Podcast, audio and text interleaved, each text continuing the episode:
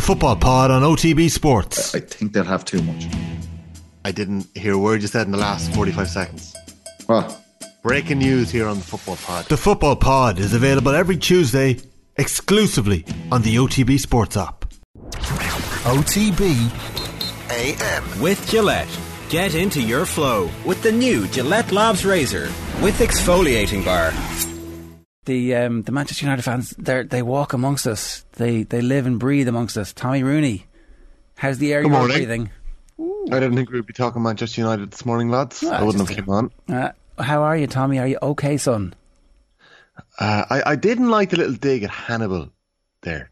Well- I actually thought that Hannibal came on last night and actually showed. He's one of the twelve apostles. Oh, they were was, disgraceful. Great giving the ball away for the for the fourth goal, wasn't he? Roger, Superb. you, did, you did just admit that you didn't see it. He actually had a bit of bite about him. He left a bit on Henderson. I didn't see the post match. I saw the game. Oh, sorry, sorry. You saw the actual. You saw the, the last. Left a bit on Hey, I Henderson. think that was good What? to see. What? But Like we, did, and, uh, and how well did he do for the fourth goal, Tommy?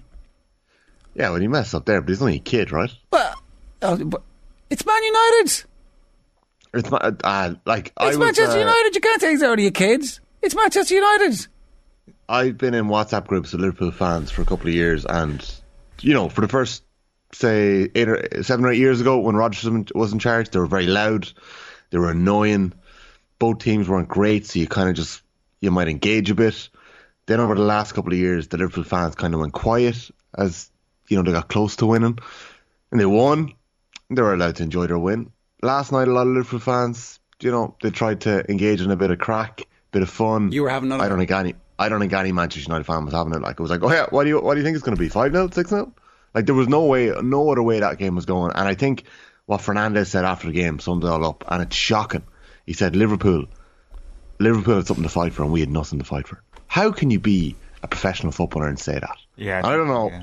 Was it lost in translation? No, that's, I that so. stuck out to me as well, Tommy. That was definitely a sort of. Did Yeah. he say? Did he say the silent bit out loud there, Bruno Fernandes? I mean, Yeah, they maybe have that was it, fourth to fight for, Like exactly. and it's also the biggest game in world football. Never mind that though, but you're fighting for, for pride to play against Liverpool. Exactly, yeah, 100%. Anyway, Pathetic. I'm delighted for you, Tommy. Ah. I don't really care either, like, you know. Well, you do. You see, that's the thing. It's not like it's Ap- not like it's Meath. apathy is the eighth stage of grief, isn't it? It's like we no longer care about this. I never, I never loved you anyway. That's the post grief, isn't it? That's It post-grief. This love that we had and that we shared, and that you were like the most important thing in my life forever and ever and ever and ever. That I dedicated everything to. That I knew everything about. That I like studied. That I literally spent hundred thousand hours of my hundred and twenty thousand hours of life thinking about. Mm. Never mattered to me in the first place. It's it's Yeah, just. well, you see, it's, it's the United fans that go to the games that I genuinely feel sorry for. Um, I waste my time watching them. That's a choice I make. Last night, I asked myself, okay, when is it acceptable to switch this off without telling anyone? But I didn't. I was like, I can't. For the lads that are still in the stadium, I've got to leave this game on. so I sat watching it. mark of respect. Mm. yeah, Manchester United at the stage of grief, they're just like knocking over the tombstone at this stage. It's just like I want this to be. Unless it's a zombie, that which is undead can never die. That's the, the bit that we get to where it's like, Yeah. I don't know what that is. Anyway, Tommy, there's um, uh, important matters in in, in uh, you know more local issues. Yes, real football. Yeah. So, Yeah. um, what's the excitement level on the football pod like at the moment? Well, I was really excited, and I asked Paddy Andrews at the top, and Paddy was like, "Meh." Uh, it was a bit of a, you know, a bit of a slow start. I actually, I actually thought it was a pretty decent start to the championship weekend. Maybe that's because I was caught up in the hurling as well on Sunday.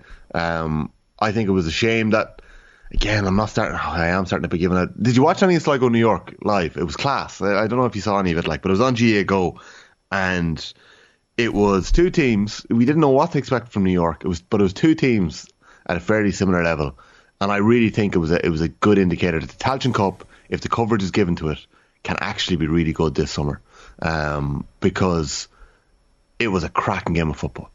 Like just brilliant, and it was just a shame London Leitrim wasn't shown because that was dramatic as hell. I know there's a two minute highlights package up, but it just doesn't give you the the sense that I got listening to it on Ocean FM. Um, cracking game of football, and in Tyrone Fermanagh on Saturday night, Jared. You know, we saw some bits and pieces from the All Ireland champions that would make you think that they're in an okay place, and then there were some moments, and you were just like, "How on earth did Tyrone win the All Ireland last year?" So Uh, yeah, there was definitely people in the aftermath of that All Ireland win saying this is a bad All Ireland. Tyrone are not a good team or not a great team. And certainly, we'll see. We'll see. It's early days. I do want to. There was big news overnight because um, in your preview, uh, you were making the case that uh, the players returning for Donegal. Allied to the suspensions that Armagh have, will make Donegal the overwhelming favourites in your view, and certainly James O'Donoghue's view in the game against Armagh this weekend. Donegal and Armagh, two Division One teams who both believe that they can be the next Tyrone. Uh, no doubts about it. Internally in that camp, they both believe Tyrone did it last year. There's no reason why we couldn't do it. We could easily, maybe just about squeak through against Kerry after extra time if um, if we pull some shenanigans in the build up to it. Uh, that's they must be thinking that, right? And then one hundred percent. and then overnight, the the pendulum swings rapidly back in favour of Armagh because all their players, who we thought weren't going to be able to play because of suspension, are back. Donegal didn't appeal their suspensions, so they're not getting off. The um, what is it? Joining in a melee, an extra man in. What's the what's Man the in, is it? what's the phrase that um, James O'Donoghue was obsessed with? Oh, third man in. That's what Conor McKenna got sent off for the last time. Even though I think technically he was the fourth man in, but yeah. There's something something something something melee. What was the phrase? Well, contributing to a melee. That's it. That's it. Yeah, contributing to a melee, which is the, um, buzzword du jour in Yes. uh, in GAA circles. So, Tommy, this is big news. The Armagh lads are all off. massive news, Jer, and it just highlights the state of the, the disciplinary process in the GAA. It's just, it's crazy. If you can get the right solicitor, if you can find the right loophole, and there are many loopholes, you can get away with it. Now, Donegal did not appeal the suspensions to Neil McGee and Odhrán McFadden Ferry. McGee, obviously one of their most well known defenders over the last decade, had been out injured for a lot of the league, but McFadden Ferry has been one of the most important players, and Donegal are lacking defenders like him. Now, when they didn't appeal it, I was thinking, are they being cute here? Is that smart? Because one of the most obvious incidents in that row is, well, one of the two most obvious incidents is that Rian O'Neill definitely sort of throws a, a push or something. He does something with his hands. So O'Neill was on the players side for Armagh. But I thought Michael Murphy probably got away with a some sort of a push or, or some sort of a contribution to the melee that was pretty obvious. It's hard to miss Michael Murphy. So I was wondering, did Donegal not appeal for fear that they might lose Murphy? Well, Donegal should have appealed because all the Armagh lads got off, as you said. O'Neill, we heard last week, got off. That was the big news. But Aidan Nugent has been one of their stars of the league. Um, scored 1 6 the last day against Donegal. Has been playing as a kind of corner forward, dropping deep, adding a couple of points every game. And as James made the point in the pod this week, you're struggling to see where Armagh are going to get the scores from, especially when players like Rory Grugan are, are supposedly injured. Andrew Murnin, who had a massive year last year, and over the last couple of years, whenever he's played, is also injured. He's a big marquee footballer. Kieran Mackin, who also got a suspension overturned, is also injured, so he's going to be missing. But Soupy Campbell, another guy you could rely on to come off the bench and kick three points, is uh, is back for Armagh. For me, that slightly swings the pendulum back in their favour. So I don't know if I'm officially allowed to change my prediction here. Not that my predictions matter. It's James and Paddy is why people listen to the pod. But um, I think I'd be changing. I don't know what I asked James last night. He didn't tell me whether or not he The, was. the uh, humility he is changing. so admirable. Thank you, Eoin. Oh, the practice. The practice. Uh, all the all the bars that it, Tommy has been propping up in GAA clubs, the length and breadth of the country. Ah, it's not me. It's not me. It's the lads. And honestly, It's the lads. It's the lads. Exactly. What sort of hit rate do you think people have with, with appealing these things? It feels that the, the only way to, the, the best way to get off and the only way to get off a, a ban from a GAA match is just to appeal it, and there is a very, very high chance of you being successful in that appeal. let's let's count up the hit rate here, right? Uh, we had Ozzy Gleason, Waterford didn't appeal. The two Donegal boys, they didn't appeal. So those three red cards stood. The other red cards that I can remember over the last couple of weeks, Sean Carabine from Sligo appealed, he got off. Keith Beirne from Leitrim appealed three times, didn't get off. Now what happened in that game is there wasn't enough video footage to prove it either way. That was the problem in the Division 4 game. That's the reason why they couldn't get that off, apparently. There wasn't enough video footage, and that red card had been called from an umpire, the far end of the pitch, who supposedly had seen an off the ball strike. I couldn't find out from either Sligo lads or the Leitrim lads what happened in that game. But the reason that fell, that appeal fell, that Leitrim couldn't get their second most, the, the second highest score in the country off, was that there was no video evidence to do so. So we had loads of cameras on the Armagh appeal. So you know, I don't know, I don't know how on earth they got him off, but they got him off. And uh, you know, Conor McKenna, you'd be expecting on that he's going to get off too. um, because Joe McQuillan picked him out of that row as he was getting raked on the ground, and uh, two Fermanagh boys having a go at him. So Pretty high rate. Uh, you guys were saying. Uh, I, I thought that I actually think it's wrong. You're saying the referee in the field shouldn't make the decision; they should leave it to the aftermath. I, heard you can't as do well, that. You, you can't. You've got to. Even at even at the end of the game, Joe? Yeah, exactly. Because the referee's assessor is assessing the referee on his performance in the moment. They're not assessing his performance. Oh, you didn't give that suspension, but they were given it afterwards. You get bonus points for that. And like, eh, what if the game goes to extra time? Right? Do you know? it, it affects it in game as well. It's not just about the suspension. What if it happens 30 minutes into the game, 50 minutes into the game? There's still a significant amount of time within that game that the punishment should be. the rules have to be the same in the Even last out. five minutes as they are in the first five minutes. Otherwise, what's the point in the rules? I want to put it to you this way: mm-hmm. Would it have been better if the brawl, the brawl back in 1996, was dealt with at the end of the game? Five minutes in, I mean, But that- no, you know, everyone's that's- hopping they off should each have sent everybody off. But that the problem the problem there was just a very very bad decision. Like it's a bad human decision. That like I mean, uh, are, are we suddenly saying don't make the human decision because you're making a bad human decision? I appreciate that it's hard, but the referee still has to make a decision when something like that happens. Hmm. Like I think in '96, of Imagine- course, it would have been better if they'd sent nobody off because what they ended up doing was, was terrible. but that was a very specific incident where that it was a terrible outcome. Imagine to this day it was like this this, this pitch battle where like hundred people are involved and no one was sent off. Uh, that was, uh, the postscript would be, and not one of them was sent off. It would have been better than. but afterwards, if you went be fair. back, if you if you went back afterwards and you you banned those boys, and If Mayo weren't so flaky, if Mayo weren't so flaky, it wouldn't have mattered that they sent off different players with different Oh. talent. But that's, Mayo's- that's what happened. Mayo's Well, you lose tallest McHale and you're, you're flaky as a result of that, I would say. No, no, no. It's it's an inbuilt cultural thing that they have been trying to shake off before and since. They'd only lost 89 at that point.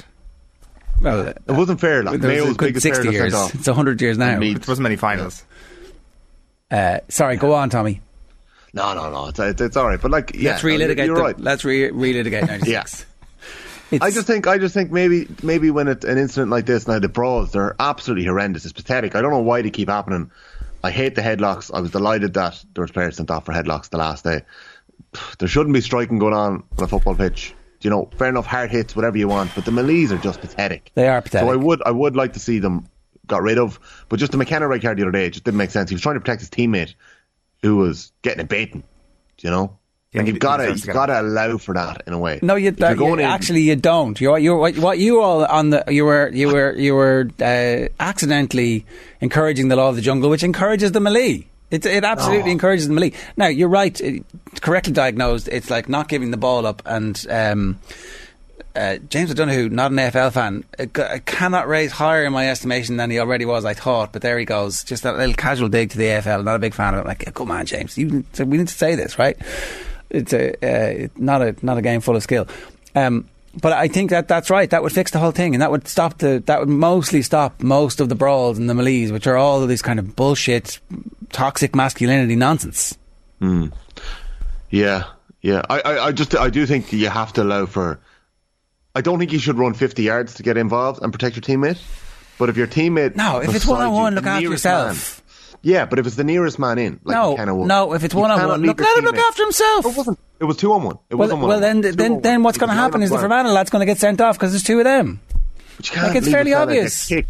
You can't leave a fella get kicked and get knees in the back and get Red dragged card, red card, game over. M- move on. Come on, they they train all year to take a few a few little digs. It'd be grand. No, They'd be I- I don't think. I don't think you can allow. Well, then now McKenna's going to be out for the next game because of this because of this macho bullshit. Well, he not. should be. He should be not. by the rules. Well, He's, no, he's not because he, he didn't do anything. he didn't do anything. McKenna, McKenna was screwed over, I, I feel, as well, to be honest, on, on Saturday. I, like, I mean, okay. I know perhaps always in this one instance. but- perhaps in this one instance. Yeah. Uh, anyway, uh, the the games this weekend, which we haven't even talked about, Mayo Galway. It, like, last week definitely felt like the hors d'oeuvre. We're, we're getting some uh, main courses here. Uh, Mayo Galway, right? Four o'clock. We shouldn't read anything into the league final from Mayo's perspective. I agree. I agree. I think, Jer, and I think uh, I, I'd imagine you're of a similar thinking here. If Mayo aren't operating at 110%, if they aren't, you know, um, flying on chaos, they're not there. Like, there's no point looking at them. Galway have been a bit of kryptonite for them. Not fully, but certainly Uh, Galway have not been a pushover for them generally, maybe with the exception of last year in the second half. That game was in Croker, right? Yeah, it was because Yeah. of, of the wide spaces and you could have social distancing and you could get 20,000 people in there or whatever Okay, it was. okay. Uh, uh, Tommy, you had a really good point on the podcast yesterday. Um, I mean, What's rare is this- wonderful. well, what's, uh, like, I mean, com- confidence you. going. Uh, about 2020, I'd completely forgotten about the closeness of the match between Mayo and Galway in 2020 and how, how Galway 100% would have been in an All Ireland final. Yeah. Uh, and, and, like, we can't forget that they'd been absolutely hockeyed by Mayo just a couple of weeks before that. Yeah. And they'd still hmm. come so close. Like, that, first of all, backs up your point about the league final not mattering, but also that Galway still have a core of players that might, in an alternate universe that isn't too far away from reality, could have been in an All Ireland final. Yeah, I, I, I think we're sleeping on not. Galway let us down last year, Eoin. I think we can all agree in the semi final or in the Connacht final last year in that second half. There was six points up, and it felt On a like point a- of information, like- their best player was taken out of the game illegally, and Mayo didn't have the man sent off who should have been sent off first. Like, O'Hora should have been Yeah. sent off, right?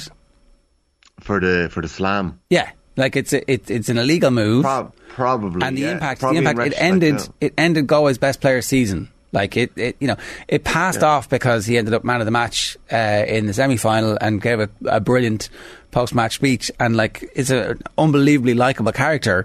But like he did take out the best player in the opposition, and uh, you know, uh, and Two, Gal- three to four points was the scoreline at that point. Galway acquiesced. Galway were like, "Oh yeah, that's fine. You can do that to us. That's fine." They did, and they lost Rob Finnerty in that first half. Um, and they ended up bringing on a defensive wing forward, and I think it kind of changed their shape a lot as well in that game. Um, and I think Galway's depth, even though, uh, like um, we're going to talk about it in the pod next week, there's a squad of about 26 intercounty footballers in Galway that aren't actually playing for poor choice at the minute, whether they've been dropped or they've stepped away for different reasons. So what he's been able to develop, to develop, like the amount of players that he's got there, and he did find a couple of gems during the league, is very impressive. There was a lot of footballers in Galway, a lot of decent footballers, a lot of good footballers, and players like Shane Walsh who can turn it on. Shane Walsh is not afraid of turning it on the big days. As Eoin mentioned in 2020, kicked seven points of Galway's 13. He just lacked those around him standing up that day. Was Comer injured that day? Remember, I don't think Comer Um, was no, fit in he wasn't. 2020. he wasn't fit. I think you're right. I don't think he was fully fit. He kicked a couple of points that day, but he is flying now. Right. Do you remember Owen McLaughlin's black card that day as Galway were bearing down on goal in injury time? Very. Yeah, yeah. Yeah, there's a lot of talk about it as well. So I actually do think that this is going to be a very, very close game. If Mayo lose it, I wouldn't rule them out of, of competing this year again because they're always going to be there and thereabouts. Oh, no. But if Galway win, if Galway win, it really solidifies themselves. It could easily suit Um, Mayo for whatever bullshit reason to go through a backdoor. It's, it's much harder backdoor this year, obviously, than, than previous seasons. There's Yeah. none of the uh, cannon fodder in the early rounds, but at the same time, a little bit of off Broadway sometimes and a calls and all that crap that seems to uh, stir the soul. Were you going to make one point on that? But I was just going to say all four teams in the, the big games this weekend are probably going to be quarterfinalists anyway. Probably, unless that's it's fair. like a, a heavyweight backdoor clash. Yeah, they could easily meet each other. That, that that's the bit you're, you're leaving yourself open to chance or hot balls, which I suppose uh, can fix that issue. Four minutes past eight this morning.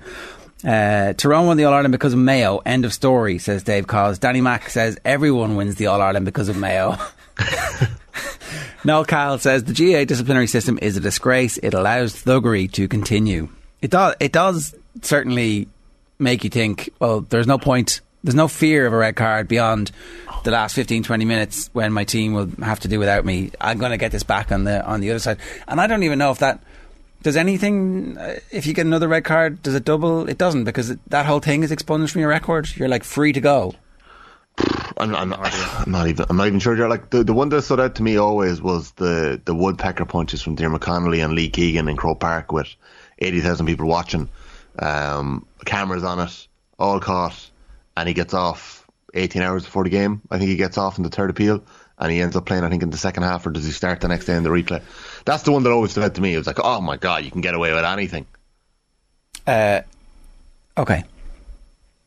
Great GAA names. Uh, Tommy, you were talking about um, Josh Largo Ellis on the podcast yesterday. Just got me thinking while I was driving up from Kerry. Hmm. What are what are the greatest GAA names ever? So just a very quick countdown of the top eight, just an arbitrary number of the, the greatest ever names that have taken to a, a GAA pitch. Uh, in at number eight, kicking us off is Barney Rock. Doesn't get enough credit for his name. Gets credit for you know winning an All Ireland. Gets credit for his son being one of the greatest free takers of all time.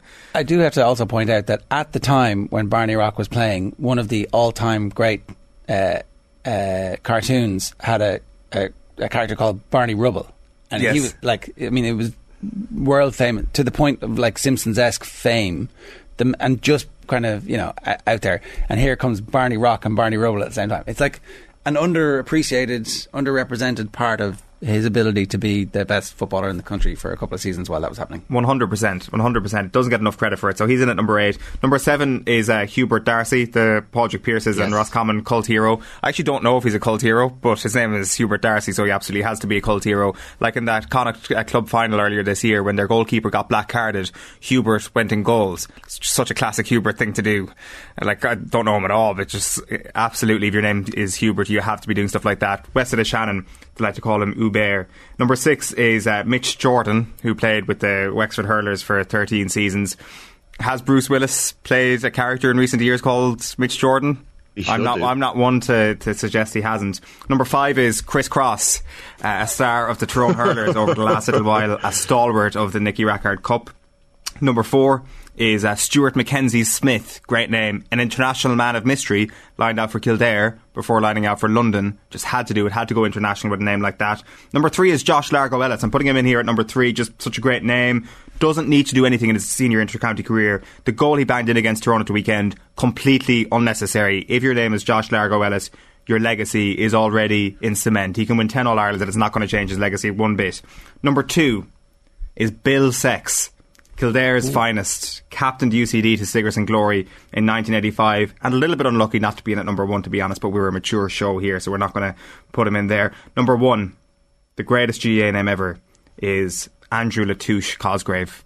Just the best. The member of the Limerick Extended Panel in 2018, and I would say it will be a failing of John Kiely's tenure if he doesn't manage to get game time into Andrew Latouche Cosgrave in an All Ireland final at some point over the next little while. They're going to win like 12 All Irelands anyway. They may as well shoehorn him in and just make this thing perfect. Off the bench for the last five minutes to wrap over three or four points. Everybody wonders, oh, what's the story here? Exactly, exactly. We need to, we, we need we need more of him, and a fantastic underage player, a very very good senior. Obviously, if he was part of the the extended panel a couple of years ago as well, so he's got the skills as well as the name. Tommy, you're the hardest working man in show business. Obviously, the uh, football pod is out generally of a Tuesday morning at 6 a.m. But now, for your delectation of a Sunday evening, before the Mm-hmm. Sunday game comes on, the agenda's already set. What's happening? GAA late night is happening, boys. Ooh, was- sexy. I was, I was delighted that Joe Molloy jumped in. Thankfully, yes. Jerry, it does get a little bit raunchy with Daithí Regan on with me, but uh, Joe Molloy jumped in for a chat the last night. I was I was looking. The callers were very shy. It wasn't like League of Ireland late night, but I do have a clip here just to give you an example. We got five or six callers in. The quality was really high, but we're looking for a few more next Sunday night. So Galway fans, Mayo fans, Donegal, Armagh, Antrim, Cavan, whatever you're having, the hurling, Clare fans, you have a chance. Let's have a listen to Adon Foley, uh, who jumped in towards the end of the chat last night to talk a bit of hurling with myself and Daithí. Adon Foley, you're welcome to GAA Late Night. Do you want to have a word before we wrap up here tonight on the first edition of the show? How are we doing, lads? Enjoying the enjoying the show here tonight. It's very good. It's very good now. It's uh, nice to have the hurling back. Said about your favourite Waterford hurler. Um, Yes. I would think this year, um, a man Patrick Hearn, I would think is going to have a huge, huge influence for uh, the Waterford senior hurling team this year.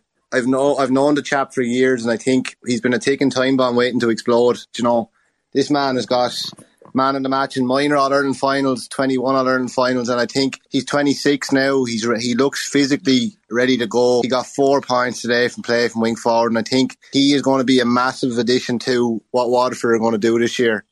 Do you think you're now ready? Do you think you're ready? Could you take Limerick if you get to All Ireland stage? Is it there? Is the depth there? Is the belief there? For them? I absolutely. I, I'm I'm actually a Wexford man myself now, but uh, from from, from watching hurling and, and, and knowing a bit about Waterford, you know, to list off subs of Iarlaith Daly, Jamie Byrne, Austin Gleeson, Porrig Manny, Shane Bennett, none of these fellas started today.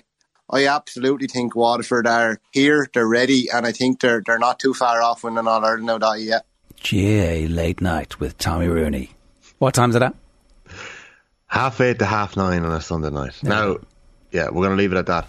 I have to say, the Cork fans were incredibly quiet last week. It was disappointing. They were bullied by Limerick. We were looking for them to come on. They're all out in their droves today with your names on YouTube.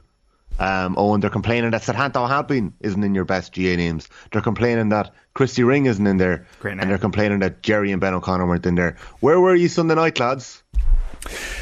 Uh, well, they, they'll get an opportunity. There's a few more weeks for their misery Yeah, to unfold. It's the Manchester United fans' misery that we're talking about um, for the rest of the hour. Tommy, you've done a good job. Thanks very much.